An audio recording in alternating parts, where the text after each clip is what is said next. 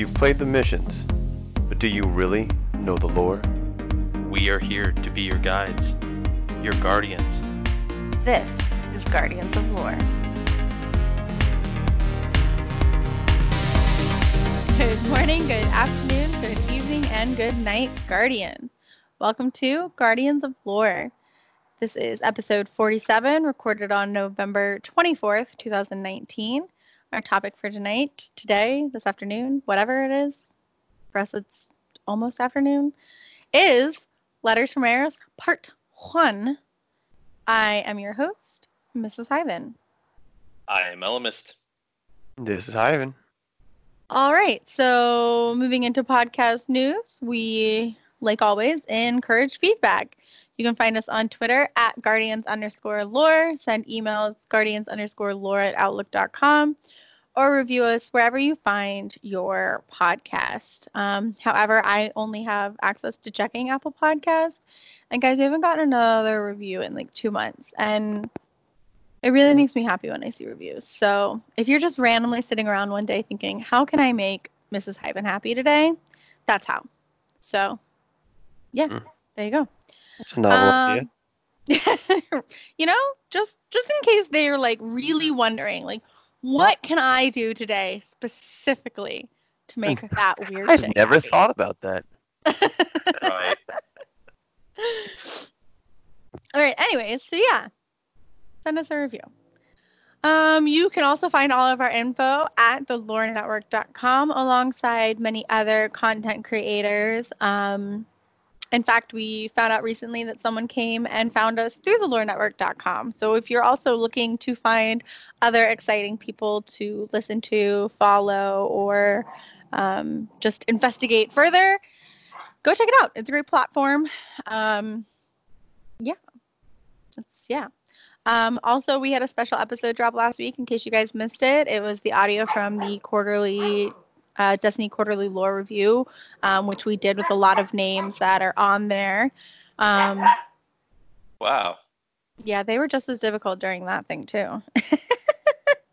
I like that description. We did a thing with a lot of names that were on there.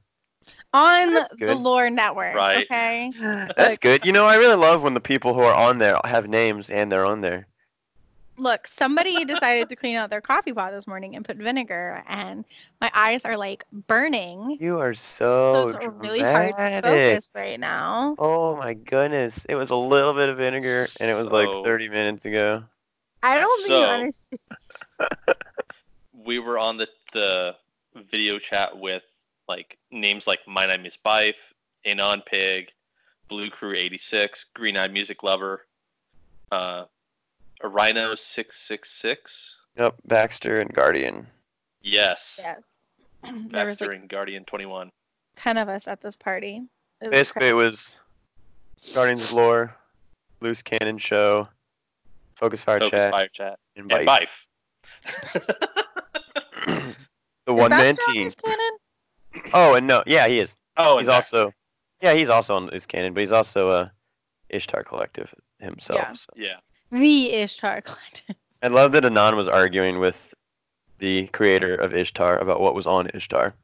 That made me Right. laugh. That That was was amazing. It was great. But anyways, if you guys haven't had a chance to check that out or you saw a trap and you were like, what the heck is this? This isn't a normal episode and didn't give it a listen, trust me, it's totally worth it. Um, lots of was fun stuff, lots of deep dives.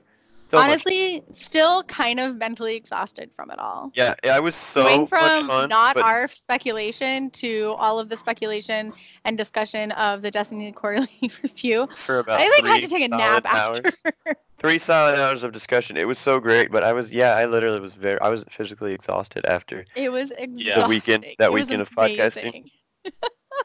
Oh yeah. Like Like we did I, six I hours of podcasting last week. well and like it, it was funny because I was gonna edit the the not arf episode that we did, and quite literally I got done with the the quarterly review, and I was like, I will get to it tomorrow. Yeah, like, I, joke. Even I was tired. I even like went and placed an order for Panera delivery, and I was like, all right, I'm gonna go lay down. Wake me up when it gets here. I'll eat that. like Yeah. I was just dead. It was crazy, but it was amazing. Totally worth the listen. That's what we're getting at. Um, yeah, super excited to have been invited. Had so much fun. As exhausting as it was, I would do it all over again. Good discussion. too. I really enjoyed talking about the lore, man. Yeah, it was awesome. awesome, Uh, The, awesome. the first half, I was like starstruck, and I was sitting there going, "Should I jump in? Should I not? Let's just see how this plays out." I thought it was going to be like, oh, I'll just stay quiet in the corner, but then I was like, oh, I have some points. And then once I got comfortable, I feel like I uh, had some pretty, I had, I had, a, I had a little bit more more discussion than I think our focus fire episode. So getting getting more comfortable every time recording with uh other groups. So I think we're slowly getting into Okay. this uh this craft. I was comfortable, but I totally put up the Podcasting. preface of like, I don't feel like I should be talking here. You did um, fine. You, and I guys, love Blue and you gotta drop always. your I don't belong here thing. Blue Right? and green always make me feel so included, and I so so appreciate it. But it definitely felt like I don't know, man. Like Byf was in that chat. I did not feel like I should be there. Right. Got to have a discussion with Uh, it was cool. crazy, but it was amazing. I I loved every minute of it, and yeah, I think right after I said that, like, I my instant comfort levels happened. I tried so hard to be professional, you guys. Like the only time I was mildly disappointed in myself was when I started eating Cheez-Its, but like I was so hungry. You were quiet. I didn't even notice. I mean, honestly, Yeah. the reason Elemist was so nervous is because at least on my screen, he was sitting right next to Baxter. You know how much Elemist. And I Well, shout him okay. out every week. Yeah, I mean, we were right there with Baxter, dude. He's making made our lives so easy. it was really fun though. Everyone there, and it was a thing. I I didn't feel, you know, while it is amazing to be in the presence of a lot of, uh, you know, lore people who've been doing this for longer than us, it just felt like hanging out with a group of friends. So that was really really fun. Go hang out. Um, and next time, whether or not we're on the next one, uh, go hang out in the the chat if you can do it live. It was a lot of fun. There's a lot going on. So It was Oh, yeah. hysterical. At one point, my I was struggling with my mic, and I just like mm-hmm. they heard like a small little help come through. Hyven comes in and is now on my camera, and they're like, "I'm gonna go over on Baxter's camera now," like making jokes. And I was like, "Yeah, that is kind of weird. Like, out of the ten people, we're just chilling in the same house." yeah. it All works. right, I'm anyway, I'm your tech support. he is. That was a It fun was- rant. it Kona's was our three bad tech hours. support. It was three hours of chatting and jokes, and it, it was it was so fun. And It it, was ended solid with hours, too. conversations about poop. Yeah, I did. Right? no, I, my favorite thing was it was like, wait a second, what were we talking about now? We were saying goodbye. Right. oh yeah. All right, so moving on to stuff you may have missed in Destiny. Um, this past week, the final assault on the Vex offensive. Um, apparently, a lot of the community called it disappointing. Because Um, nothing changed. I literally logged in and didn't do it because but what- what- harder difficulty. It, it was Modified. literally a whatever, boss because. But whatever, because Elmas got the undying undying title, so yeah. yeah. Good job. I don't even remember how to do that. Next week is the final Iron Banana of the season. Literally, it's like the only time I take like a week long dive into playing, and I'm so freaking excited. Hey, But the only downside is, is I can't take a full weekend of playing because we're going to Disney World. Yeah.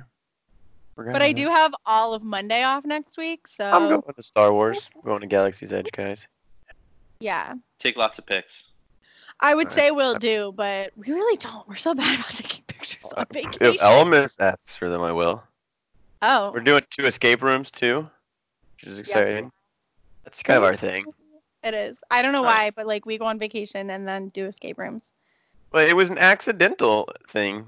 I don't know. it was now like we're on really our off topic, honeymoon. we got a honeymoon. Groupon, and then we got another Groupon to a massage, and we went to the massage, and we said something about the escape room, and they were like, "Oh, the one in this shopping center," and we were like, "No, but we'll go check that one out." And then like fell in love, That, and that was, was awesome. It was a cool hangout spot too. So we did multiple escape Yeah. rooms there. So we ended up doing like three escape rooms on our honeymoon. And so now, like for our anniversary last year or the year our- before, our first anniversary. we went to uh, like Busch Gardens, and then down there in Williamsburg there was also. We did like three down Escape there. So it's become our thing. It's We've weird, done like ten total, I think. we're also good at them. We, uh, we break records in never most. got trapped. Yeah, we've never we've never gotten stuck. Oh, Honda almost got us stuck. Okay, let's not bring it up. I oh. tried Honda. It wouldn't work. I don't know why, and it felt a little racist for them to put Honda in the Asian themed room. Yeah, it was Japanese themed room, and one of the puzzles, the answer was Honda, and I was like, it's got to be Honda. It's the only like word that fits, like five letter word that fits. She tried it, it didn't work. 15 minutes later, probably not. It was not that long, but a while later, I tried. I was like, okay, look, give me this thing. I tried it again, it opened right away, and that was the last thing. So we would have placed first in that room, but we couldn't line the letters up perfectly to pull out the key. It was ridiculous. So now you see why this is a sensitive and sore subject. She prevented. I'm competitive. And she, pre- she prevented me from first place. I'm just kidding. We had a lot of fun. We still laughed about it. So We have a murder mystery one and a infiltrate and stop like an atomic bomb one. no, the coolest one ever was. Sorry, I know we're off topic, but this is this is pretty fun stuff. The coolest one ever was the place where we were solving this murder or some kind of thing, and we Oh literally my god, pulled up the carpet, and she's like, I was like, they told us not to r- like, destroy it. Oh, that like, one. no, we That gotta rip up too. the floor.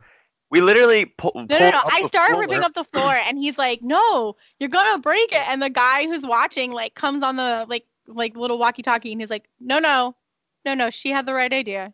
She's So we not pulled up doing the property floor. damage." We solved this stuff. Next thing you know, the fireplace that we've been getting clues from, the lights just st- turn off in the room, and it starts flashing like there's like something going on, and then it goes black, and then smoke And starts the- spitting out, and the fireplace slides open. And this is like a freaky And I was like, like, "Oh no, oh no, oh no! You're going first through there."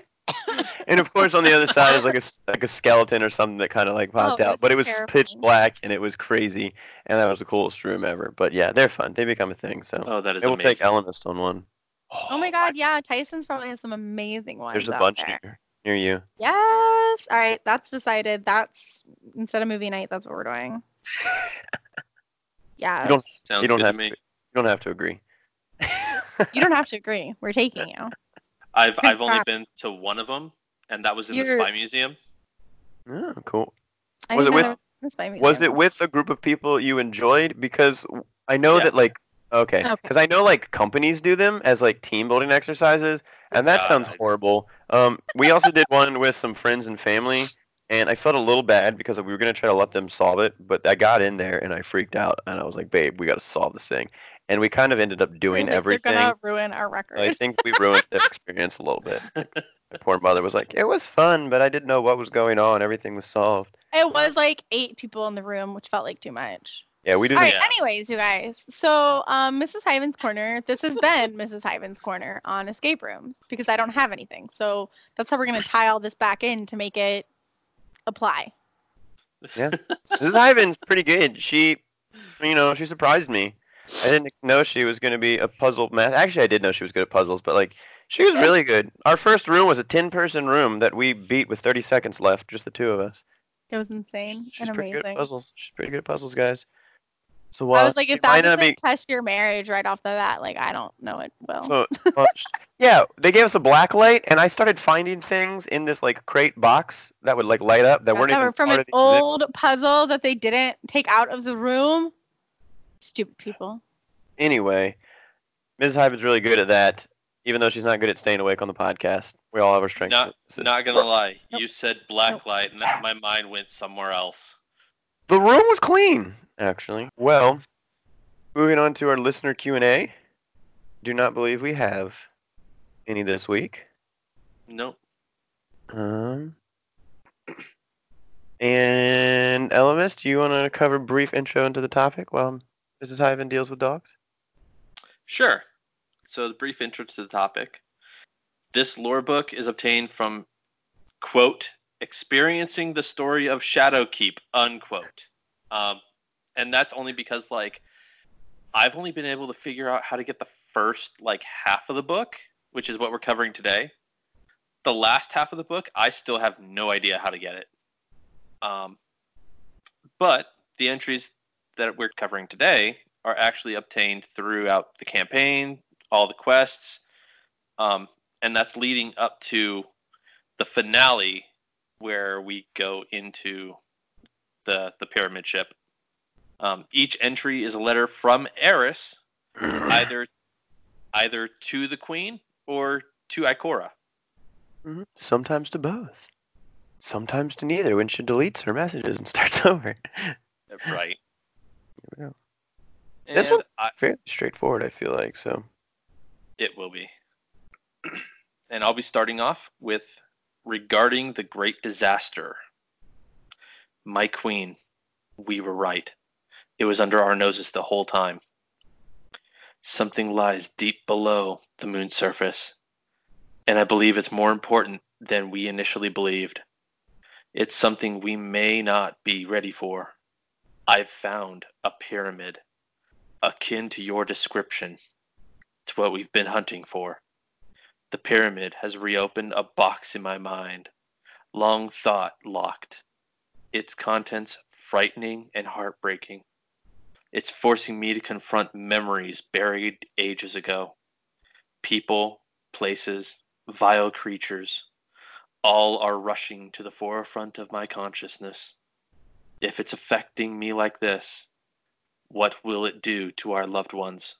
those we've sworn to protect. I vividly remember the stories from that night. The sky burning green, the roar of thunder ripping through the darkness, and the eater of hope tearing through our ranks. Crota, the merciless hive prince whose dark campaign to pursue the traveler led to the slaughter of countless worlds, all in the name of his father, Oryx, the Taken King. I'll never forget the Vanguard's failed attempt to reclaim the moon from the hive. The great disaster. We lost thousands, needlessly. I fear we are on the verge of doing so once again. Now the hive are spreading across the moon, perhaps mounting a defensive or some other insidious machination. We must access the inside of the pyramid by whatever means necessary to find what I believe may be the key to our battle with the darkness. It's too critical to allow the hive to interfere. This is our duty. My fate has guided me here. We will set it right. The price will be high, but the alternative is not an option. It will take the collective might of all guardians working together to lead us to a brighter future. So if you've played the story, you're probably pretty familiar with what's going on in this card. Um, we do find a pyramid ship on the moon, which she is referring to being found and relating to the queen. Uh, two points I wanted to bring out in this card are number one, we had mentioned a long time ago about in another episode about how Mara had showed us the pyramid ships, and we had talked about if that was a vision just for the character or who in fact knew about it. Well, this would confirm that that was information that the queen was holding and showed to us. So whether or not we told anyone, she specifically says that um, I found a pyramid akin to your description. So um, it seems Mara might have even known where to look for them, um, because Mara was dealing with the emissary in one of those occasions when we went through the portal, um, and the emissary told Drifter about the pyramid ships. So um, she might have gotten it from the Nine, um, but it seems that she has a lot more information about the pyramid ships than we do, and Eris is still working for her because we see Eris basically finding the ship and mentioning it. Uh, and then the second thing to notice is pay attention as we read through these cards to um, Eris's resolve and the positivity. Um, she starts off here very Very grim. yeah, but she's also like a I don't know like vibrato in nature or very she's very she's ready to go. Um, confident would be I guess a good word.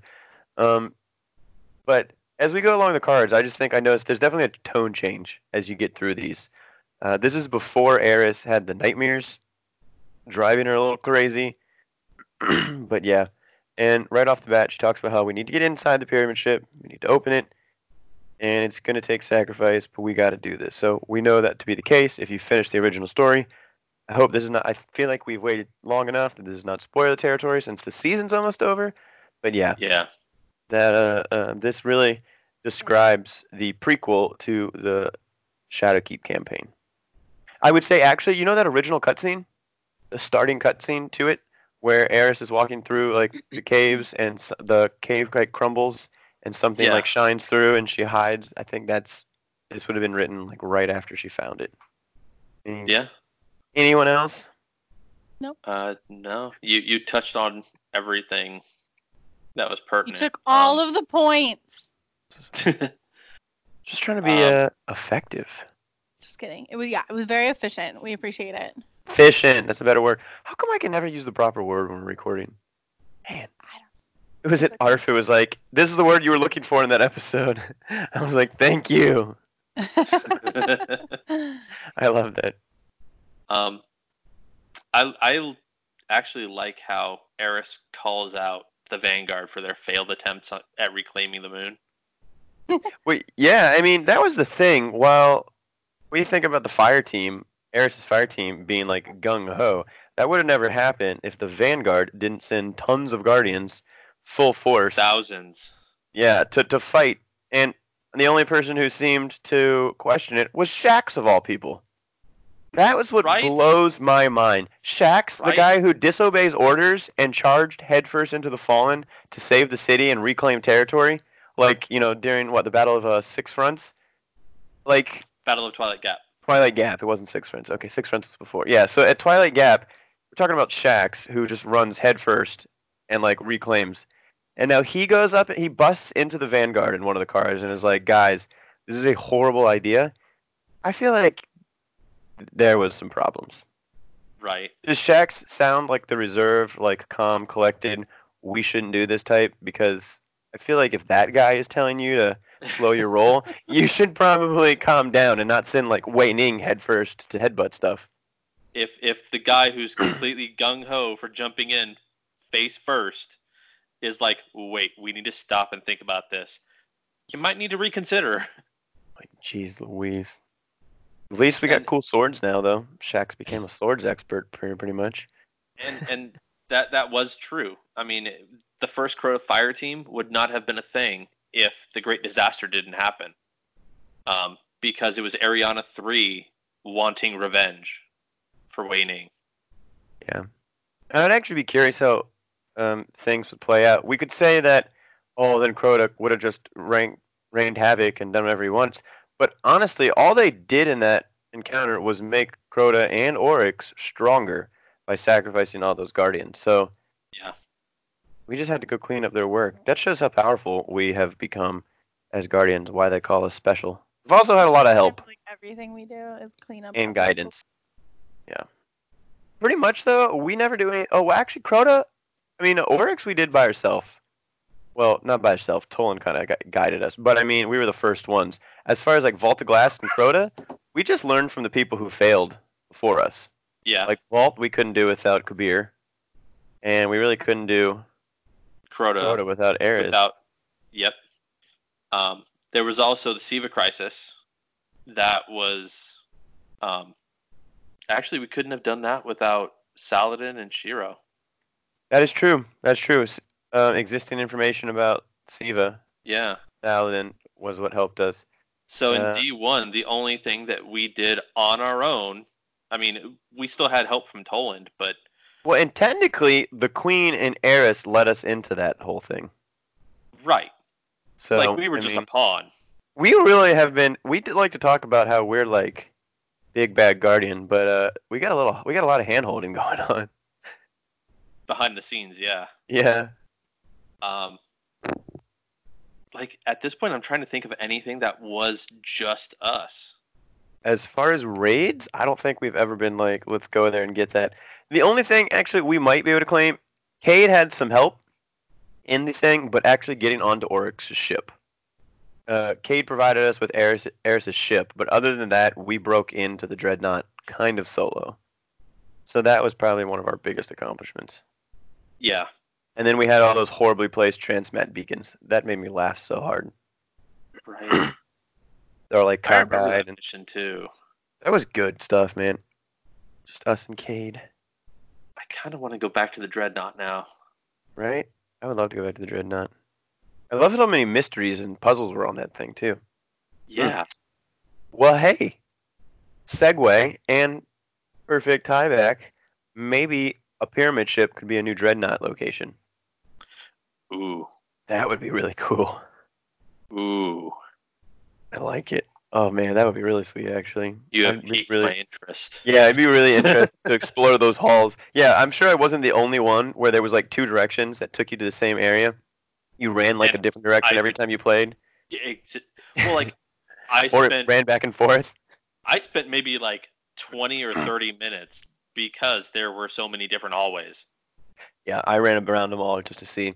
That's how I play any like dungeon crawler or any kind of game. I always go the wrong way, so that way I can see whatever like side quest Mhm. might exist before I go back to the proper proper way. So, uh, Bungie knows how to get that exploration going. That's why it took me 40 hours to finish Pokemon. Oh geez, you finished it? I haven't even got it. Good job. It's only a week out. You went hard, Yeah. man. I was Uh, torn, but I was there torn were between. people that are done like I believe. the first day or 20 hours in, and I I'm was like, torn- no, I'm taking my time exploring everything. Yeah, I was torn between Pokemon and uh, the new Star Wars, so I opted not to get either. because I have a bunch of games already I need to play, and I have a catalog of games that will go on sale for Black Friday that I'll probably buy, and then I'll buy those games when they're on sale. Gotcha. Anyway.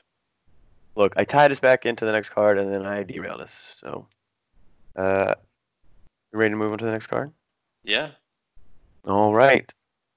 Our next one is a letter to Ikora regarding nightmares.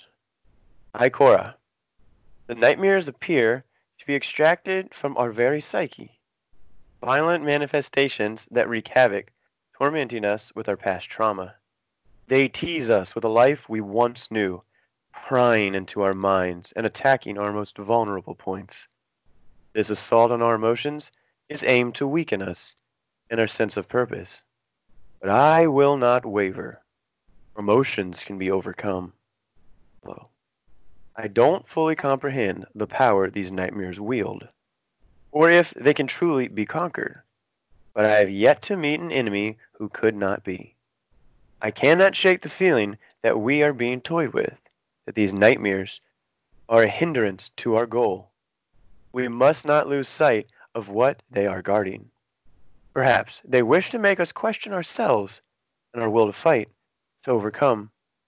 Now, I lived in the darkness for years, barely escaping with what was left of my life.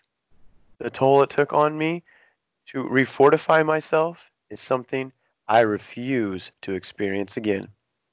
If the pyramid is indeed testing us, it will find we are more than up to the challenge. The pyramid has also spawned another entity, one that presents a different kind of danger. It does not attempt to harm me physically. Instead, it seeks to wage psychological warfare, a battlefield I have lived on.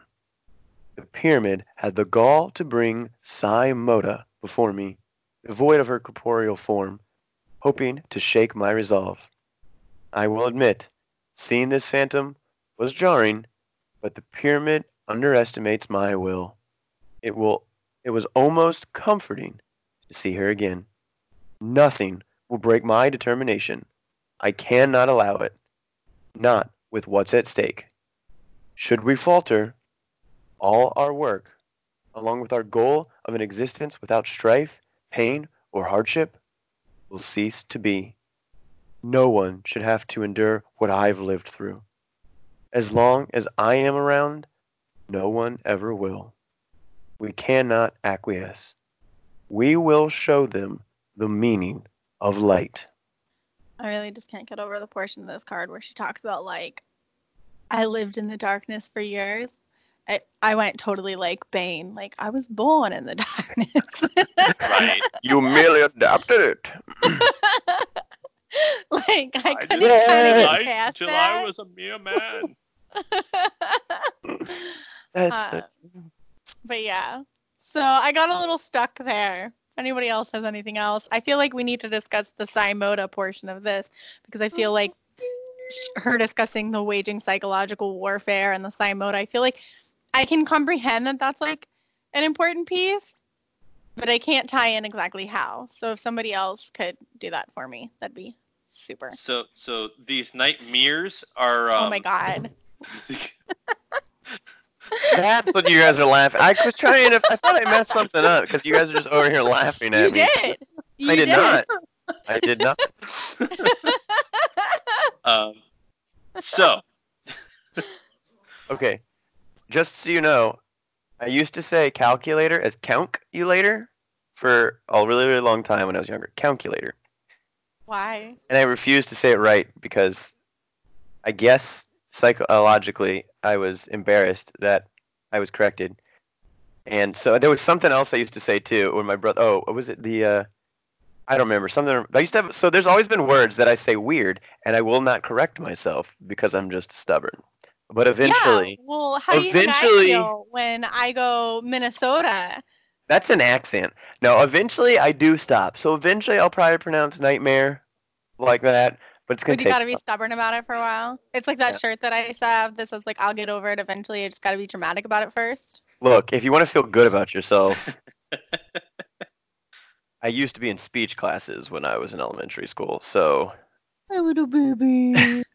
I had a pop pronouncing things. Okay. was how many years ago? Look, I didn't learn. Didn't I? Never passed. I'm just kidding. I, I just ran out of grades, so they kicked me out. Just kidding. All right. All right, tell me about the nightmares. it doesn't sound as good. It doesn't feel as good. It does sound less weird though. something happened. Uh, something occurred to me like as you were reading it. What if because like when we see the nightmares, they're all exactly the same, or just about. They're pretty close. I I feel like when we were looking at them though, we were like, oh, that one looks like a hunter. Oh, another hunter. Oop, that one looks like a warlock. Right. but I wonder like if it's that person's nightmare, if it Mhm. actually you see more detail, Oh, that's true. which is why she was able to make the distinction that it was Sai Mota. yeah, you're right. Because we would we can't tell. Like they all look pretty similar. You, Right. they kind of look class-like, but that's basically it. You know, that's a good point. They are supposed to be personal attacks. We have no connection to Sai Mota. Right, which is why when they were just hanging out by Eris, it was like, well, there's a hunter, there's a titan. I can tell who the titan is because there was only one titan. Uh, Yeah, I remember like that other one. Is that a, is that a second warlock? Is wait, Right. does Toland have a is Toland back? right. So I'm wondering if Yeah. it's because it, it's tied specifically to her if she sees more detail. Because otherwise, how would she know it was Sai Mota specifically? Well, you know, she even hears them talking to her because she freaks out on them multiple times. Right. Um, And, so and we don't hear any of that. I mean, we Yeah. hear Very some dramatic about it. some whispers, but we don't hear any actual voice or anything. when you think back, the only nightmares that have been presented straight to us have been like the nightmares were Our like enemies. Oryx, and yeah, and those were pretty detailed forms of them. So, um, you know, Right. like Omnigul and all them. So we never got to have conversations with them because they never like materialized themselves as something that might freak us out.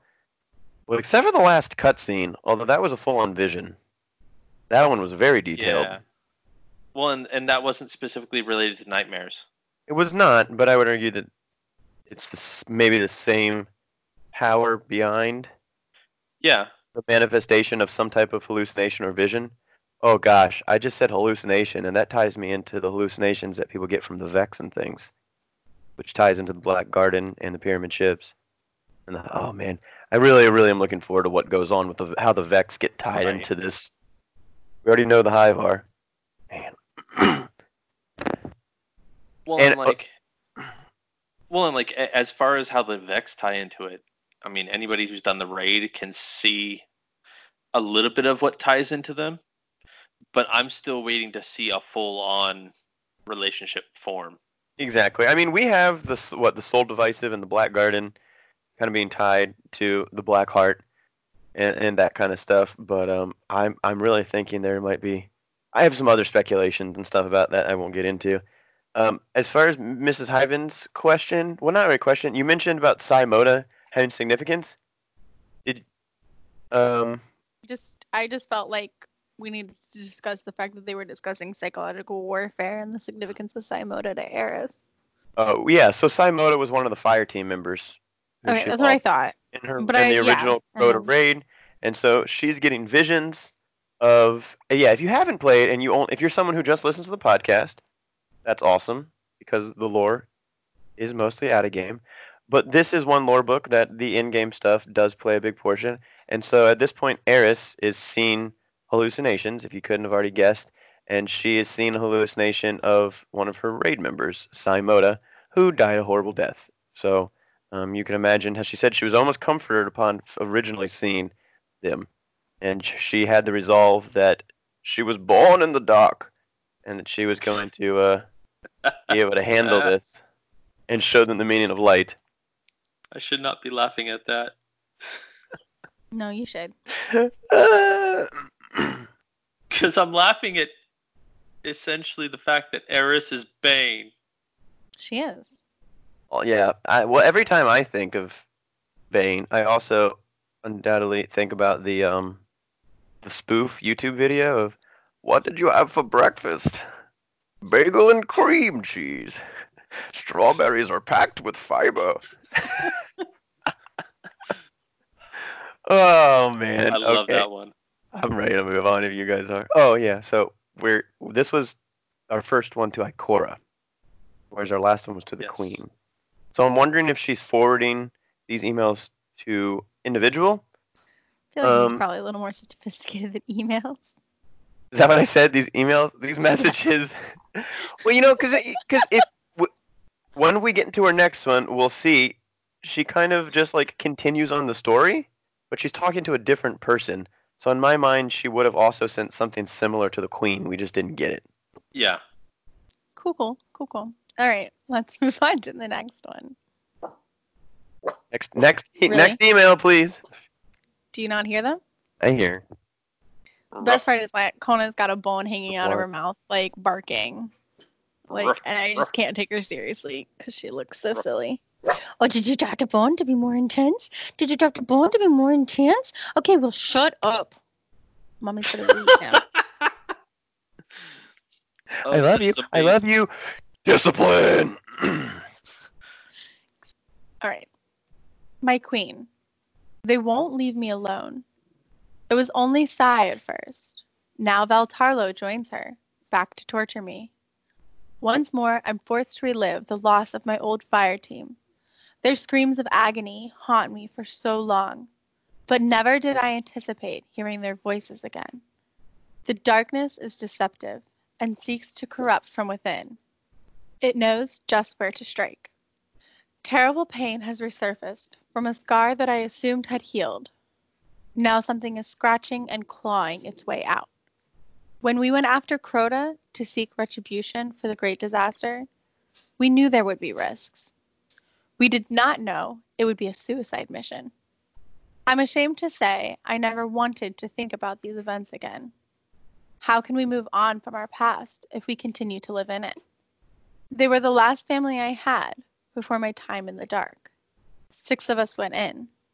Only I made it out. Eriana 3, my leader.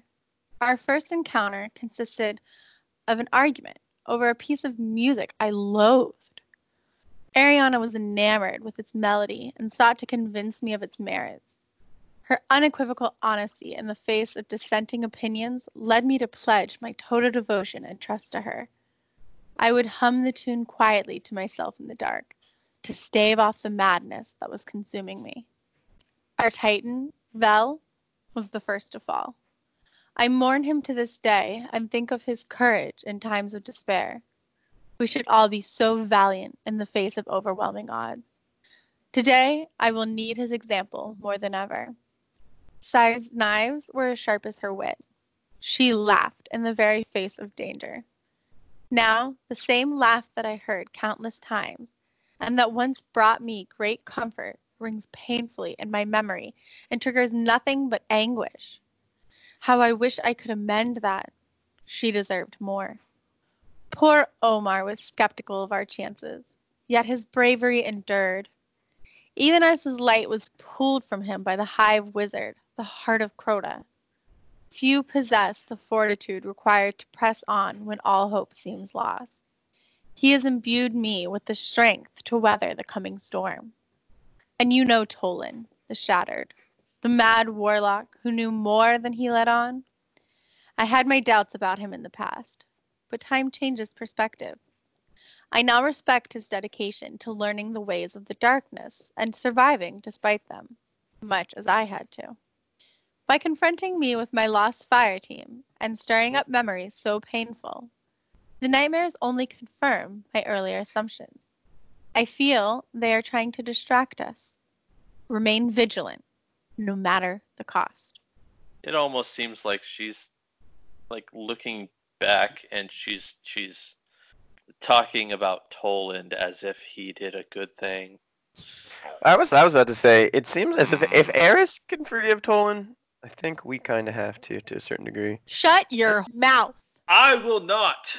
I'm just saying he didn't actually Look, I was surprised when that paragraph took that route too. anything. But well, also, I feel like it did because she's gone through some stuff as well in the darkness. but we had the discussion. But I have the, not. So We I had the discussion in the quarterly review also, just about Toland technically did succeed in his accomplishment, and it might be for the him. greater good. We did say that objective, you know, that I guess No. objectively what he did was wrong. Obviously, he was It's- not a great guy, but you notice that Eris does not say, "I forgive Toland for everything." She says she respects his dedication to what learning the ways to in of the the quarterly darkness. review is yes, it was not all Toland's fault, but I still don't like him. He's still icky. And he You never just like shuts someone- up when I walk past him. Now it sounds like personal problems. Uh, Right. it Um, might be. so looking back over the actual entry, not just the Toland part, um, I like how she's going into each fire team member. Um, Yeah. You know, Eriana three, Getting my leader, our first encounter it consisted of like she's talking about how she met Eriana and she's she's going over, you know, what each of these losses meant to her. I find it ironic that uh, their relationship started with a song and ended with a song. Why'd you have to go there? Oh. Why'd you go there? they both heard the same song, only one of them survived. Oh, ow, ow, that hurt me. That It hurt her too. Oh my god. Woo! I could not be any more proud of you, Ivan. Um, All right, sorry. Continues. No. So I'm gonna head out. um, God, it. There's just. I'm looking back over it, and I'm like, there's not a whole lot for Vell. No, but I will say we have discussed this before other places about just the fact that we give him such a bad rep about he was stupid, walked into the door, and immediately was killed kind of thing.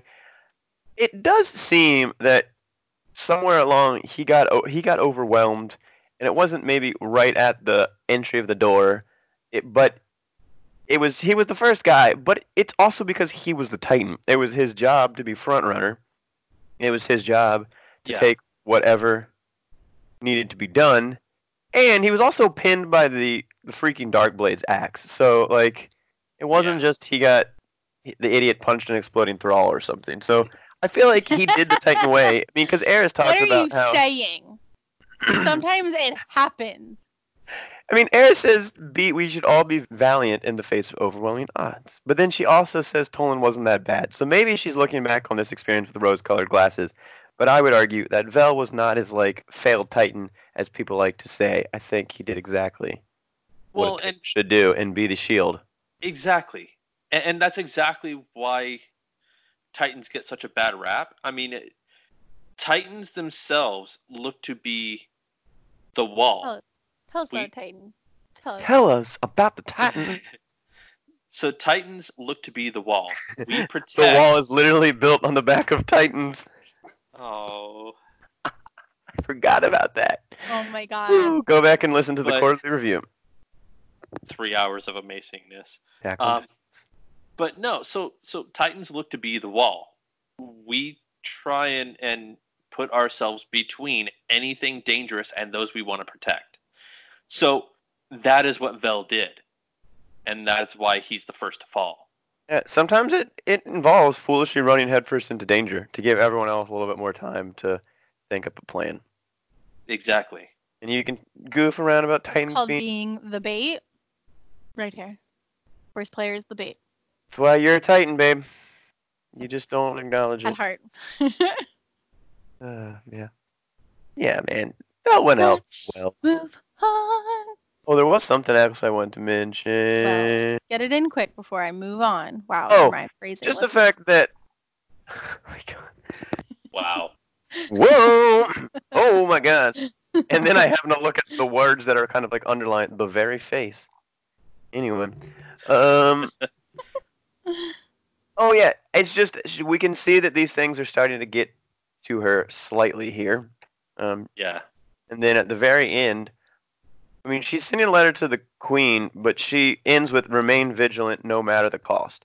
Do you really think she was sending that to encourage the queen? I think that was more um, words for herself. Dude, I feel so She's like trying to reassure personal in this card though. Like I'm not even gonna lie. So much of this card is like got me feeling some type of way. Um Well, when- anyone who deals with any type of psychological issues in r- the real world can maybe well, relate. discussing loss. yeah, that too. Um talking about terrible pain has resurfaced from a scar that I assumed had healed. Now something is scratching and clawing its way out. Like that's how I felt like when I first started like dealing with my dad's death and realizing like when my stepdad kind of like getting real real here. When my stepdad kind of like abandoned me for a bit there, like I realized like I had been wearing this band-aid over this like wound all these years and it was like ripped off and like again like terrible pain has resurfaced from a scar that I assumed healed and like I had to like re like cope with all of that and it's so crazy because I feel like that's true like you never really get over like death completely it's kind of like that like it's a scar you think is healed but every once in a while it just kind of gets like scratched open again but like also she talks about she says you know like I'm ashamed to say I never wanted to think about these events again. How can we move on from our past if we continue to live in it? Because like that's the same thing. We try to like bury down a lot of our like emotions and instead of coping with like the loss of people, we shove it down and just say like let's not think about it anymore so we can move on. Like like I feel like she really went through like this process and like she never really coped with all of these losses and these deaths and like because she was trying so hard to move forward she never really gave them their time of like coping and really like sorrow for them she to never, actually truly move forward. Well, she never got a chance. She was trying to survive. Yeah, exactly. Well, like, Yeah. and I just like I don't know, like it just hits me really deep. Like it makes me think about like my mom. Like my mom's never really like dealt with my dad's death. Like she had three kids. She didn't have time to sit there and like really like feel, you know. And like I don't know, like it, it it's all like like the anniversary of my dad's death is in like four days, so that's why it's like all real prevalent in my mind right now. Um, but like it's really crazy. Like this this writing is about a Crota Fire Personal. team where we all say like, oh, this is great, like writing, this story's great, like sci-fi, fantasy, like da da da. But like, no, this is like really legit to how like the human brain like works and feels and thinks when it's talking about coping with death. Like, and we're talking about like she's looking back on these people with rose-colored glasses. Like, how do most people discuss people who have passed? Like, with rose-colored glasses, you only discuss the good things. You never talk about the bad. Like, it's so Yeah. crazy. This card is so like making me feel some type of way. Like, not really bad, but like I'm just like really like psychologically processing this card and reflecting on the reality of like life and how yeah. I really a like how the Bungie writers can- really like put stuff like this in here. Like I can feel this so hard. Well, you know, that takes me back to just not necessarily kind of off of what you're saying, but I was just just how good this writing is about making this real. I was thinking back to us on the quarterly review, how we just spent three hours in-depth discussion on something that's technically all fictional, but we were discussing it as this we were diving into historical record to like look Yeah. up and distinguish a timeline of some events that happened at like the beginning of time. And like when we discuss this as the lore community, uh, I mean, I get into this stuff almost more than like real life discussion with people sometime, and it's because it is an outlet to have Well, real, real story and real like human emotion and just you know understanding all the kind of stuff. It, it's just written to be a real. They've really crafted a world, Yeah, uh, well, and it's not just a short like, story. Yeah. It's not just a campaign. when. I tell like certain people sometimes like oh that I have this podcast and like that we discuss it, they look at me like I'm so weird. Like you guys are spending hours of your time deep diving into a conversation like of something fake. Like and they think it's weird because it's a video game, but like I've started explaining to people I'm like it's kind of like a book club. Like it's the same as how people sit around and read a book and discuss a book.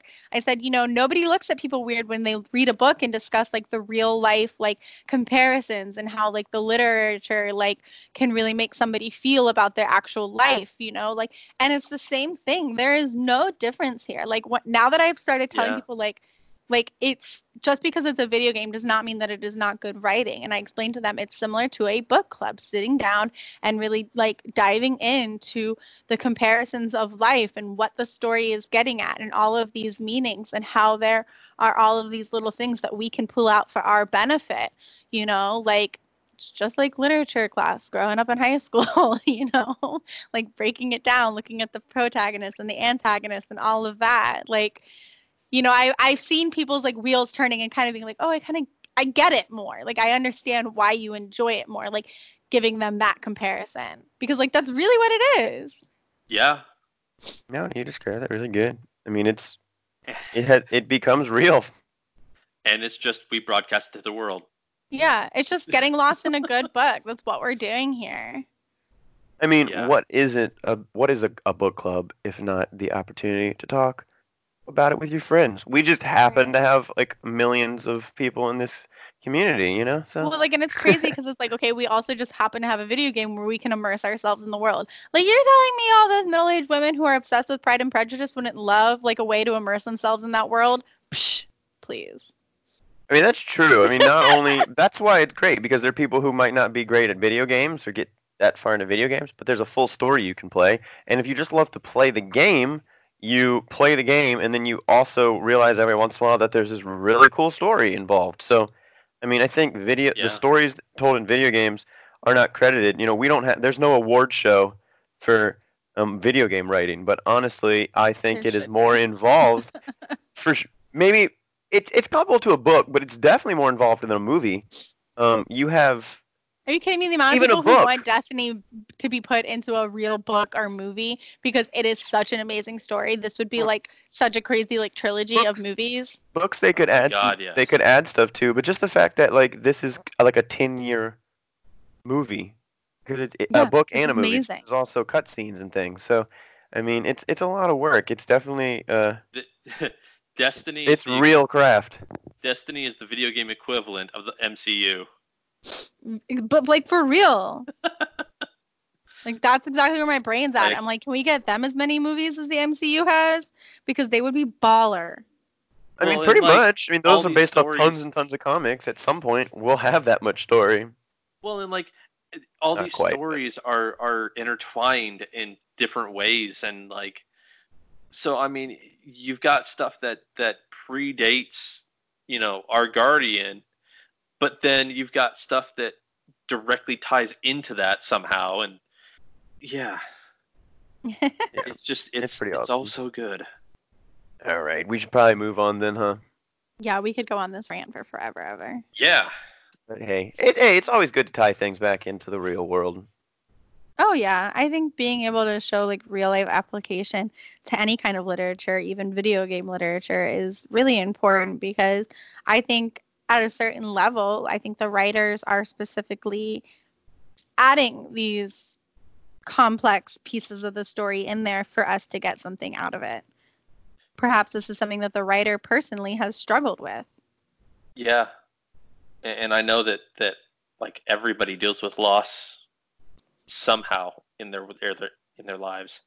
Yeah. Um, So like it could be a way of them like helping people learn how to cope with it through a video game. Understanding like like we've always said, you've got the platform, use it, you know? Helping Yeah. people understand it in a way that can be explained to them, such as a video game. and and that's why I I really like how they've evolved Eris's story because she's she never really had the time to cope or to, to deal with the loss of her fire team mm-hmm. until now. Yeah. Exactly. It's like you said, like she's never had the time to stop and really like examine it. Right. But yeah. That's Ooh, also that why I love the Luna's Howl and Not Forgotten. Yeah. I don't have any of those, so. We- We will be definitely be diving into Crucible Pinnacle Weapons soon. You're like, because that I- seems like an Elemis pet project. It, it honestly, Luna's Howl and Not Forgotten is probably going to end up being like one of our one-off episodes. That ends Simply up being super long. Yeah. Just you mean episode 49? Ooh. oh my. We said Why we did a one-off. Why? Oh my. Before we That's it. throw, because of Elemis space. Anyways, before we get too far down that tangent, why why don't we have Elemis read the next card? Yeah, and then I'll get started on new show notes. Yeah. Regarding Omnigul, Will of Crota. My queen, Omnigul. The monster Crota's sycophantic zealot. Mother to Crota's hellspawn. Murderer of my friend Sai. Omnigul wrought terror throughout the stars and brought about the loss of countless lives. She was ultimately defeated by a brave fire team of guardians who drowned out her screams with a maelstrom of bullets and vengeance. Now her wedded shriek pierces my ears once again. The pyramid is playing its cards and going all in, as Cayde Six would say. Oddly, I find myself thinking of him more now that he is gone. I suppose I've grown closer to other guardians and the Vanguard than I realized. If the pyramid is dragging the nightmare of Omnigul into the fray, it tells me one thing. We are getting closer.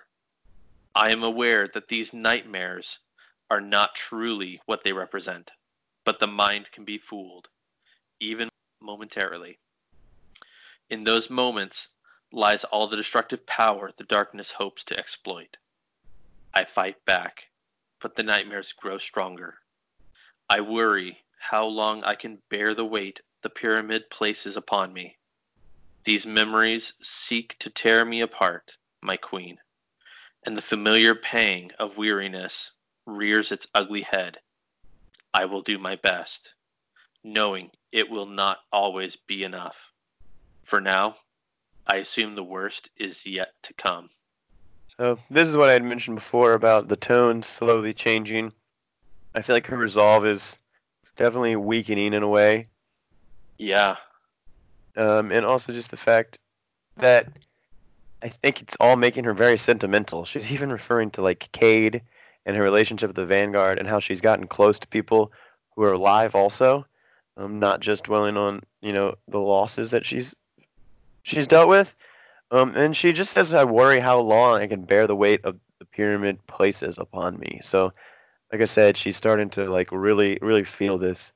And then, of course, we have Omnigul showing up, and it is interesting that uh, the nightmares do have the ability to actually hurt us physically. Also, um, Eris seemed to be getting only psychological from the fire team, uh, but Right. these other nightmares actually nightmares actually attack and can kill us. So I find it interesting that they are battling on multiple fronts, and um, definitely a force to be reckoned with.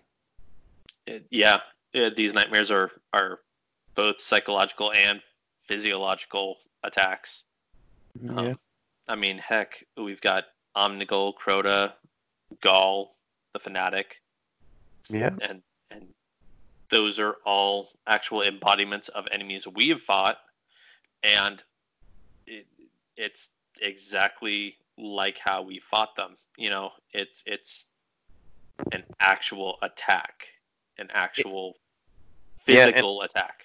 I think back that there's you know there's a psychological aspect to that too because when you think back to our fights with some of these individuals, um, they were either you know we were at a light level where this wasn't just you know a, a cakewalk usually for all these enemies, and um, at one point every enemy was difficult and there was a certain level of anxiety. And so you can think to yourself in game, if you were that character, uh, you would have been stressed and probably a little bit scared fighting and doing this kind of stuff.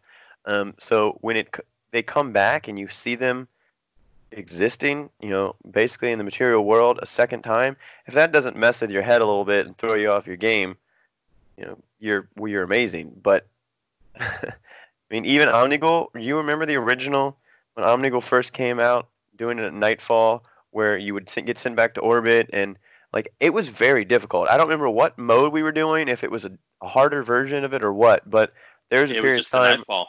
I think it was just the Nightfall where those like thrall would would one shot you pretty much. That would run at you. We would hide in that back room, and Omnigul was was scary. It was it was intense.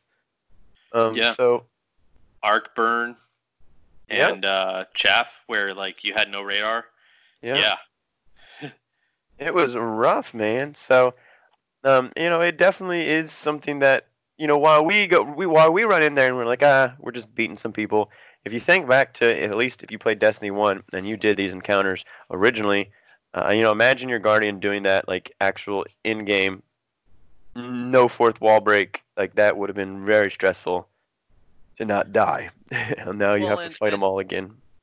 well, and and I'm I'm starting to look at this as like, why do they choose the enemies specifically that we are fighting? And some of them are actually tied to actual like anxiety level attacks that we've gone through. I mean, Yeah, that's yeah, that's what I was trying to get at too. Yeah. Um, but no, so like, look at Ghaul. Ghaul took away our light. You know that that was serious, you know, anxiety causing, you know, or or that that seriously just caused a lot of anxiety, or it could have caused a lot of anxiety. Um, it, the fanatic, you know, that was right when Uldren Hated killed just Cayde. yeah. So like I'm starting to relate some of these back to actual things that have happened to our guardian. Yeah, they were all intense. I mean, heck, our guard it made our guardian talk for the first time in five years. We must have been feeling it. So, Right. I mean, and then we have to relive some of these things. So it's pretty crazy. But you know, my favorite part about this is we'll get to actually is uh when we get to Taniks though. That'll be next episode. yep, I love the Eris's words about that one. Regarding the hidden swarm, my queen, Crota's minions emerge once more. The hidden swarm that previously served Crota has banded together once again. Leaderless, but not purposeless. The energy emanating from the pyramid has apparently attracted undesirable attention. If I am struggling to understand its potential, I wonder whether the hidden swarm has even scratched the surface. Nonetheless, the pyramid arrived on the moon well before Guardians set foot here and remained unseen by us for eons. I spent years trapped in the Hellmouth, and all the while this force was buried beneath me, hidden by the hive. If only I had known. How long has the hidden swarm been experimenting with the pyramid's power? For all the hive's efforts, they fortunately do not seem to have succeeded in penetrating the pyramid's walls. Now that the pyramid has activated, I sense a certain desperation in the hidden swarm. The hive are frenzied. Their rituals and the appearance of Crota's daughter, Hashladun, suggest that either the hidden swarm is seeking leadership or it is so malleable that anyone desiring an army might claim them. We cannot underestimate the hidden swarm. I know far too well what kind of damage these hive are capable of. Too many victims have fallen to their bloodlust. I've lost so much. Because of them, I lost my ghost. I lost my eyes. They assumed me beaten. They were wrong. I used their own dark magic against them, surviving and learning their tricks. I know where they are weak. A place only mentioned in whispers. The catacombs. It is there that unknown shadows lurk, performing the most depraved rituals imaginable. Should some malignant force rise from the darkness to guide them, I shudder to think what this brood could achieve. This must never be allowed to happen. The hive may have suffered a momentary loss and could attempt retaliation, but now is our time to strike. No more distractions. We must get inside. So I'm not gonna lie. What I got from this card was pyramid, pyramid, hive, pyramid, hive, pyramid, pyramid, hive, depraved rituals, hive, get inside. What? And don't forget hash brown. oh my god. Oh, hash browns sound good. So do burgers. Anyways, not the point. Um. Oh, and catacombs. Yeah. So what are you saying? You didn't understand what was hap- she was saying? It was just a lot of like, the pyramid's awakening and the hive is mad and armies are crazy and destruction is coming. Okay, well this this one is one of the more interesting ones to me because it ties Yeah. in Break it down, babe. well, it ties into what you've already heard me talk to you about. This ties into You, the- you talk about a lot of things. the Inquisition of the Damned cards, Oh, yes. lore related stuff. Remember we, I gave you that crazy thing going on? So the that refers to a lot of the stuff here. The Hidden Swarm refers to Crota's basically army without a real. Oh. That's his. Oh. Oh. Okay. Now I remember the conversation we had. Yeah, yeah, yeah. So the Took me hidden a second. So the hidden swarm is basically Crota's brood. That's his like kind of like lineage, or at least his group. So they are basically having these pit fights to try to figure out who can become a leader. While Hashladun and their, I don't know, I don't even know what you want to call it. It's a, it's a group of like higher officials practically in the high. Just watch and are just hoping that they can kind of bring back Crota or Oryx and all this various stuff. But anyway, Eris is mentioning about how the Hidden Swarm currently have no guidance and that that they're going to be getting back together and organized soon and that we need to strike first. Now, also, the whispers only mention in whispers the catacombs and those depraved rituals. Well, if you go back, if you've read Inquisition of the Damned, which we will go into in a like five part episode or something crazy, because it's long and I can talk about it for a long time. Um, a long yeah. time, you guys. there are some long depraved rituals going on that are new to even we haven't even seen before that are even pretty new to the hive so um, at this point she comments that they ha- are kind of frustrated they've had this pyramid ship it's been underneath of us the whole time before d1 before probably crota even got there the great disaster all that stuff and the hive had never opened it to our knowledge and it opens for us so that's Oof, her saying- pretty pissed. we got to get in there and do this before they get organized. So that's my rant about this card. Hopefully that maybe clears things up for you. I don't know about anyone else, but It cleared up a Tish bet because of previous conversations we had. For the rest of you who are still confused, sorry. Stay tuned for Inquisition of the Damned. Yeah. Um, I like how how Eris talks about the fact that like even though they're leaderless, you can't underestimate the hidden swarm. Mhm. Um, and a lot of that, crazy stuff is happening with them. yeah, yeah. I a lot would of that comment. boils down to Inquisition of the Damned. Yep, I would comment on because I know some of our listeners come from Focus Fire Chat. If you haven't read Inquisition of the Damned, I don't know if they've re-updated, but when Focus Fire Chat did Inquisition of the Damned, it had not released the full story. Um, so if you listen to that episode, it leaves you on a cliffhanger. Go read the rest of the cards Those last five entries. because those Change really change things a lot. And I hope after I'm, I I would actually like to be one of our one of our first ones we do maybe after our 50th. But uh, we'll figure that out when we throw up our poll. But yeah, it's a crazy story, and I think if you don't know what we're talking about, go read Inquisition of the Damned, or listen to the Focused Fire Chat episode, or wait for our episode. But yeah. or hit us up in a party sometime. They'll talk that's crazy. true. That's true. Yeah. oh yeah. That's the benefit of our Discord now and being able to find us on multiple platforms. Is you if you can catch them, they'll chat to you about this stuff. Yeah. Trust. I have trouble typing like thoughts out.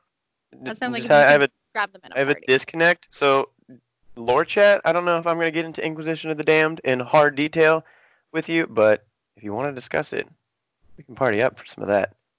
So there you go. Those are your options for further information regarding these cards. Anyway, Um, since we're other- still in letters from Eris, do you have anything else to add on that card? Other than mm, um, Hive, Pyramid, Hive, Hive, Pyramid, Pyramid, Hive, Catacomb, Whispers, Pyramid, get inside? look, it And was Hash Brown. hash brown. Sorry, I forgot about hash brown. Crota's daughter, Hash Brown. pretty good, I think. I, I think that was a pretty total explanation. I don't I don't think any more is needed. I think that was solid. Yeah. Regarding the spread of nightmares, Ikora, it's spreading. The nightmares have begun propagating on celestial bodies well beyond the moon. Is the pyramid's power growing, or have we simply overlooked how far its reach extends? Neither answer would provide much comfort. The plague of nightmares continues to grow as the pyramid exerts its influence.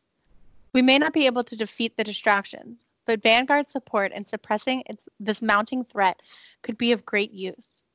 We can provide a distraction of our own while I focus my attention where it is most desperately needed, uncovering the secrets inside the pyramid. I sense there could be a greater danger lurking in the darkness, and the pyramid may just be our key to stopping it. Every moment that goes by, we become more vulnerable, and our allies further endangered. I fear for my friends. This is the price we must pay, however. If we are to ensure a brighter future for us all, we will have to endure a darker present. But if they are trying to break me, they will have to try harder. I'm I'm trying to think of like what other places we've seen nightmares. I know on Io. Lost sectors on a lot of the planets. There are just some lost sectors just have nightmares in them. They're on the EDZ also. Okay. There's some quest somewhere. I don't remember what it's for. Maybe for the rocket launcher, Deathbringer. But you have to go to other planets to do some stuff at some point. Yeah. Yeah. So I, I, there's not like any big named entities, but there are some Right. basic. Yeah, some basic ones. Because like I, I was thinking if it's on Earth, like if we see nightmares in the tower, Mm, like that could really screw people up. that would be crazy. That's what they should have done for the Halloween event. Instead of the the bum bum bum ba-da-da-dum, da-dum music, they could have just thrown like nightmares screaming into your ears. But that would have scared too many people. So. Right. Right. Um, but yeah, that that's that's the only bit that I latched onto was the fact that like the propagating on celestial bodies well beyond the moon. Yeah, I focus in on that too, and also the teamwork that's going on here. Um, whether or not you know the queen might not necessarily be working directly with us, but one of her agents is working with us.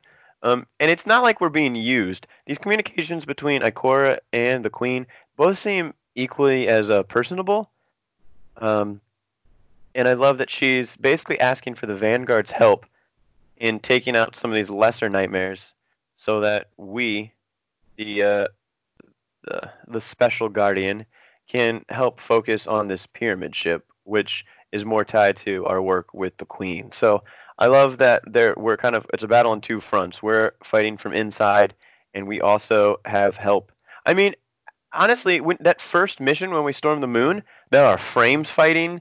Know, they purposely make it so a bunch Yeah. of other guardians are in there fighting with you, and it, it's really you get that feel that everyone is just trying to help out so that you know we can rush in and find that pyramid ship originally. So I think it's kind of cool to see. This is the first time we have seen a full mounted assault since Ghaul kind of decimated the city. We're starting to kind of pick up the pieces and form a true vanguard because we haven't seen a lot from the vanguard. You know, they've even talked about breaking up the vanguard.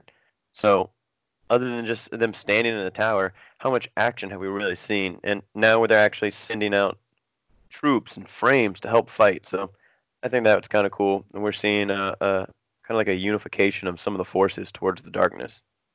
I like any tie Yeah. back to the queen because I'm I just think she knows what's going on and she's fighting for the greater good.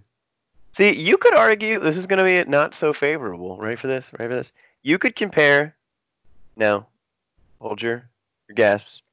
You could compare, Mara to Toland almost in a way, because they are both working for the greater good, but they're definitely a little focused on themselves at the same time.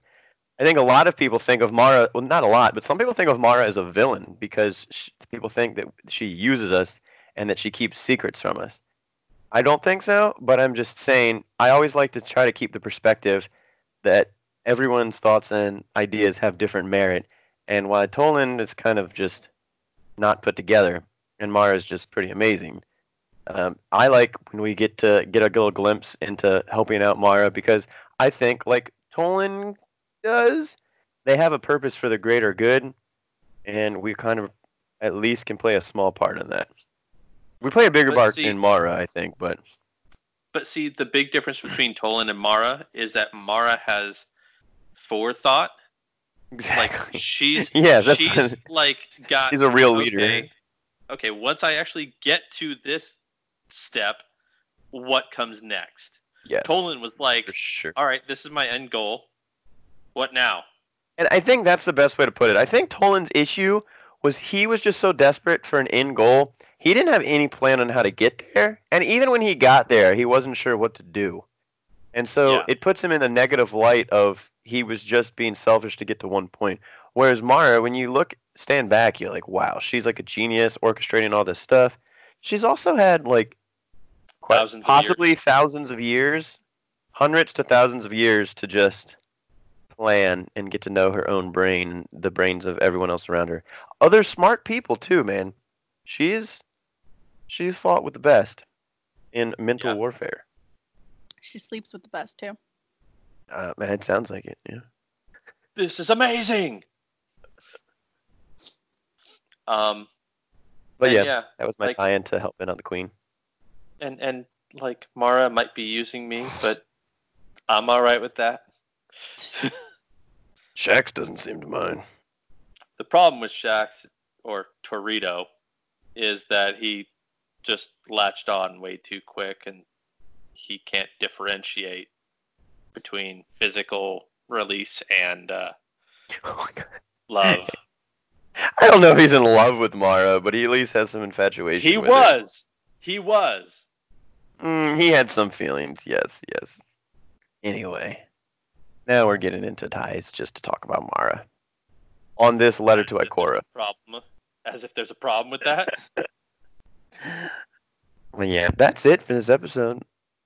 Mrs. Hyven, you still with us? Yeah, just down on my desk.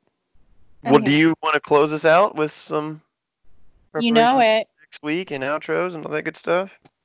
Yeah, so I just closed out my show notes uh, on accident. Anyways, general reminders um, are typically to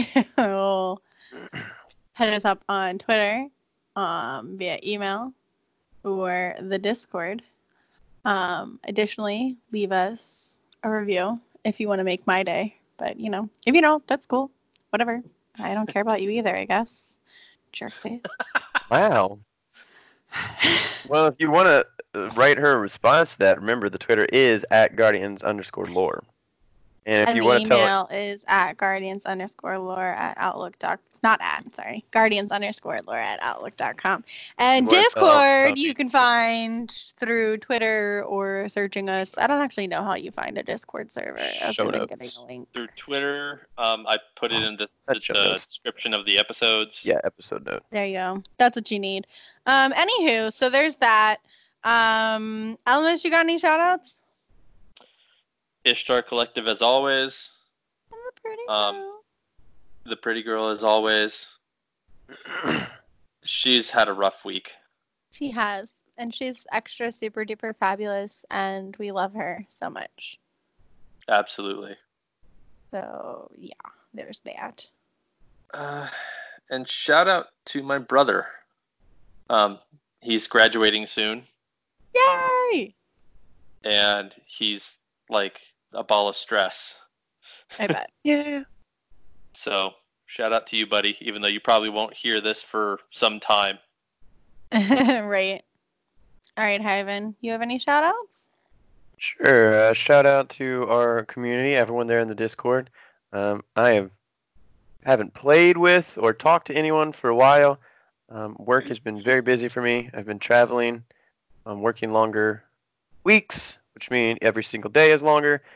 Um, yeah, so things have just been busy. So I feel like I've, and then honestly, after all the uh, recording and lore this past weekend, I've kind of just tuned out of everything for a while. So I'm glad to see that like our Discord still seems to be going and the, uh, people are enjoying themselves and um, welcoming new people. Um, shout outs to Orchid and uh, Not Arf for really, really helping with some of the being the moderating. Um, we've also had a couple other people. I think I've seen. I just checked Twitter briefly to see some other people kind of like shouting us out and helping to promote. Um, definitely thank you um, for all the help, regardless of if you're moderators on the Discord or you know helping out in any regard with the podcast. We really appreciate just the community as a whole, and you can always feel free to you know help out where you feel you can, and yeah, hopefully you know you guys will stick around and we'll be able to grow and get more help and more community uh, awareness and stuff like that. So yeah, once again, shout out to our community for not disappearing because the Discord still seems to have members and we still seem to have listens. So that's really exciting. And um, yeah, and once again a shout out to uh, the quarterly lore review team. That was a, a load of fun, and uh, look forward to hopefully maybe uh, the next one. Yeah, that's it for me. Um, yeah. Um, shout out to everyone on Twitter and the Discord. Just like Hyven said, it's been a really crazy week. Um, work's been really busy. I feel like I have not been super attentive to either, so I do apologize for that. Got some family stuff going on that's been a little crazy and could potentially wind up a little bit more. Um, so just thank you for being patient with me and understanding. I've been extra hormonal lately too, as the anniversary of my dad's death is coming up. So um, it's been easier for me to tune stuff out. Um, but I want to say thank you to both my awesome co-hosts, um, Alamos, for being so patient with us this week in regards to recording schedule and everything, and um, just us being super non-responsive. um, you know, and just Anyone, always being including there. poor Elements? Yeah. Huh. Is it in, inclu- non-responsive to anyone, including poor Elemist? Yeah. Like, and just being there for for me. Um, always. You know, just offering like any support and love wherever you can. I really appreciate it. And to my amazing husband, who's about to go on the first family vacation with me and my family. He's never been on one. My family and I have not taken a family vacation in about 10 years. So this is going to be a Go little to weird. Disney World. Yeah, I don't Going really to hang, Disney. I don't really hang out with her family too much, just because of like drama in the past. We all get along now, but it you know took a little while. And um, yeah, definitely. I've always got along with her siblings, but like I used to hang out with her brother more. And I'm about to be in a 13-hour car ride to Florida with Mrs. Hyven, myself, and her sister. So when Mrs. Hyven is sleeping in the car and one of us is driving and has to keep the other awake, I don't know what me and her sister are going to talk about, but uh, that might be a fun. I don't know either, but he's been calling me a bite ever since we hung out last week. It's Um, this quick. So they're not allowed to hang out anymore, actually. So they're not allowed to talk during that. But I really appreciate it because um, this trip is actually going to be happening on the anniversary of my dad's death. So it's going to be a very beautiful time for my family to come together and really just love one another and be together um, and support, especially in the light of some other stuff going on with my family. It's going to be a beautiful time, and I'm really excited to have um, Hyven there with me, and we're going to get some of our own date night time as well. So I just thank you to him for going on this very crazy four to five day adventure with me and my family because I know it's about to be kind of stressful, Yeah, but they were very, exciting. very generous and kind, and are actually paying for the whole thing as a little early anniversary gift. So, not that any of them going to listened to it, but thank y'all. you. I'm going to Yeah. Disney World. I'm going to Galaxy's Edge, guys. I'm so excited. Yeah. So, um, just like I said, thank you to everyone. It's it's been a rough week. It'll probably continue to be a little bit of a rough week, but your guys' love and support really do mean a lot. Um, I, I can't even express it without potentially starting to tear up. So I'm not going to continue any further because I've been doing good today. No tears. Uh, And yeah, so with that, I think it's time to close it all out. Sounds I good. agree. All right. Bye, guys. Take care. Bum, bum, bum. Goodbye.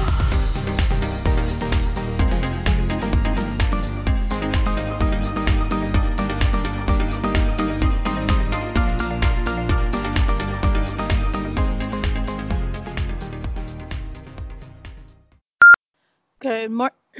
nope. I had a cough stuck in my throat. Good more. Nope.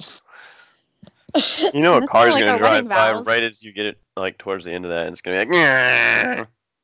Right. literally halfway through our wedding vows repeating them and I couldn't remember the line and I was like, nope, I'm gonna need that again.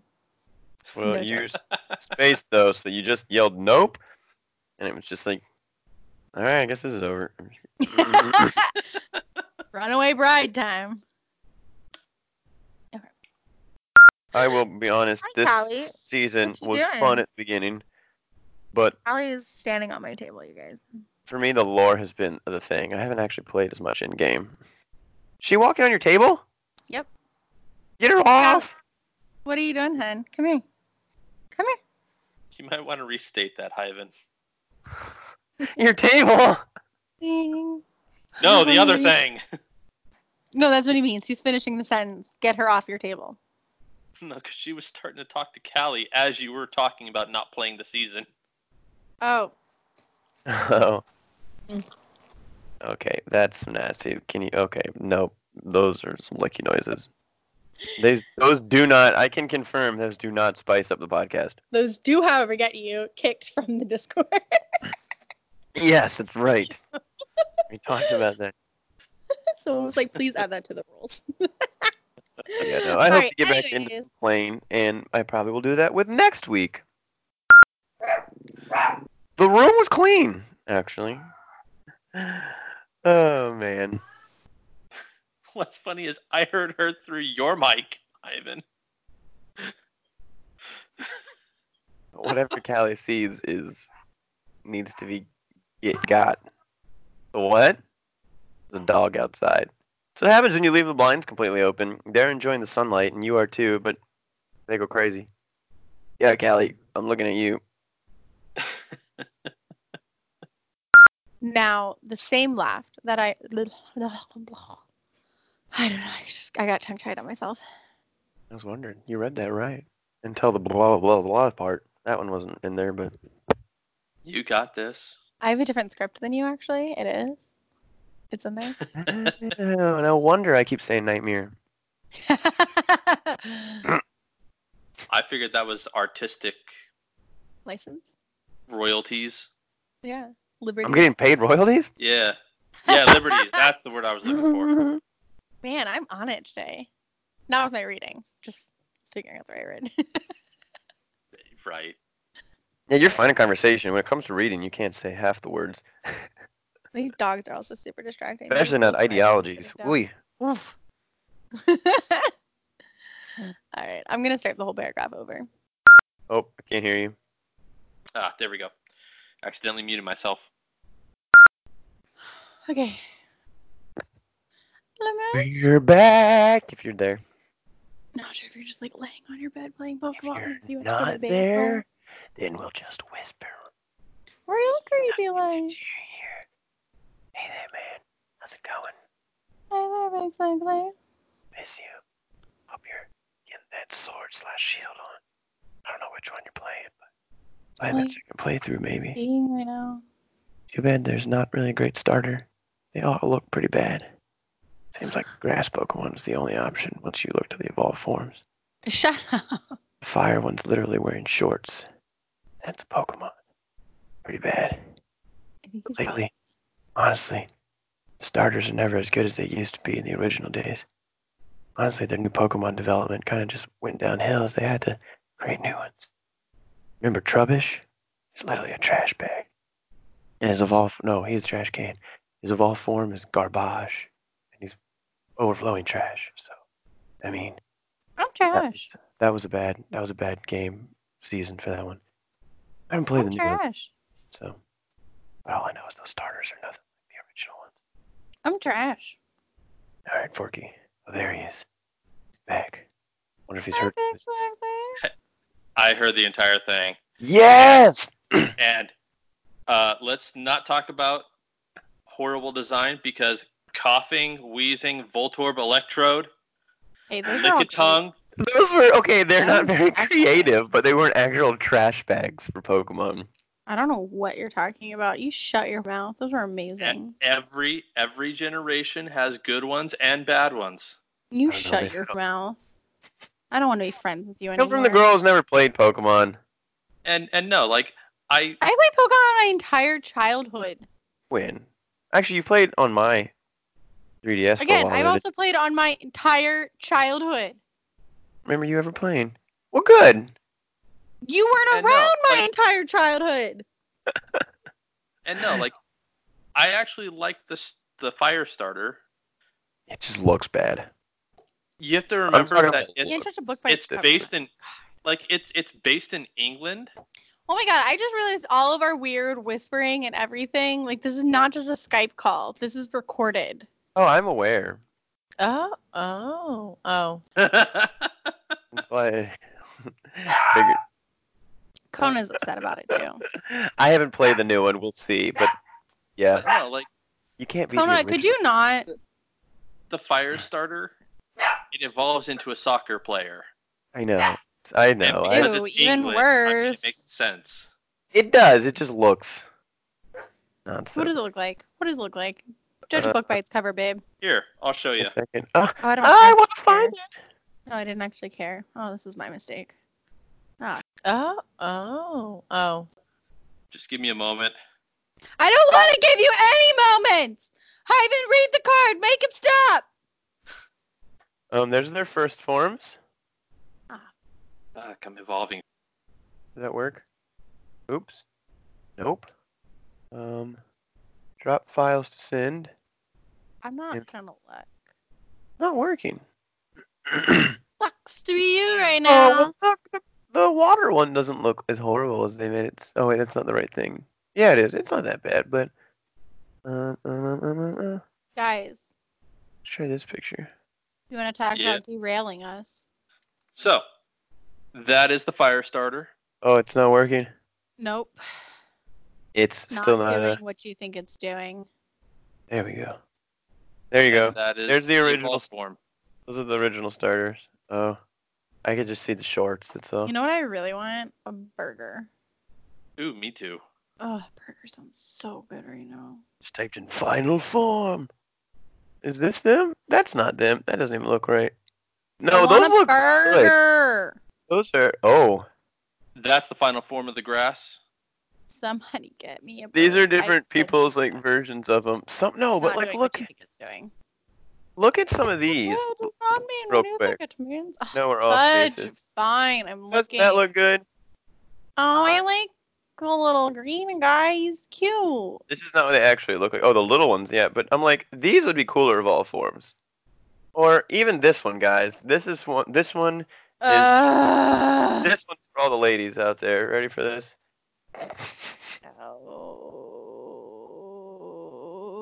Did you get my last one?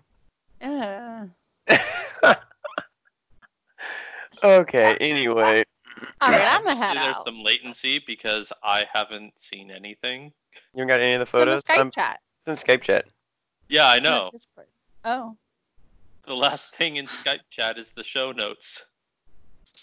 Are you not getting the messages from us? Or we've No, apparently not. Oh well then you're just broken because we've typed in here when we had to walk out for a second. Anyway, you might get those glorious photos later. We should yeah, we should get back Yeah. on it. All right, take it away, babe. Good. I mean, Oh my god. that's a that's a sound cue so you know where to you know start it back up again. Because I'm gonna edit that out. Yeah. Well yeah, that's the idea. That was me like all this was foolishness. Alright. I hate both of you. Alright, Mrs. Hyman, you're the next reader. I know. Give me one second. I just have to finish feeding this last customer. She's over there playing games. That's how disinterested she is in our work here. I did it. The worst. At least you got three stars. If you had got two stars, it would have been over.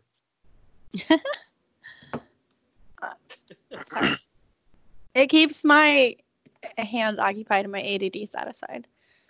Okay. Bring us home Last the last entry. card. Regarding the spread of nightmares. Okay, I know, I know it. I'm gonna pour hot coffee on you. Why must we drink? Why must we drink? You're ridiculous. Okay, regarding the spread of nightmares, because I'm an educated adult. Now you're calling me uneducated because I have problems with speech and reading? Gosh, at least I'm not the one who messes up five times a sentence. Gosh. I don't know if that's a hey, me or why'd you bring me into this? Oh. Oh, okay. Oops. I didn't know. I was just going on her ideology. okay, everybody, shut it. Time to read.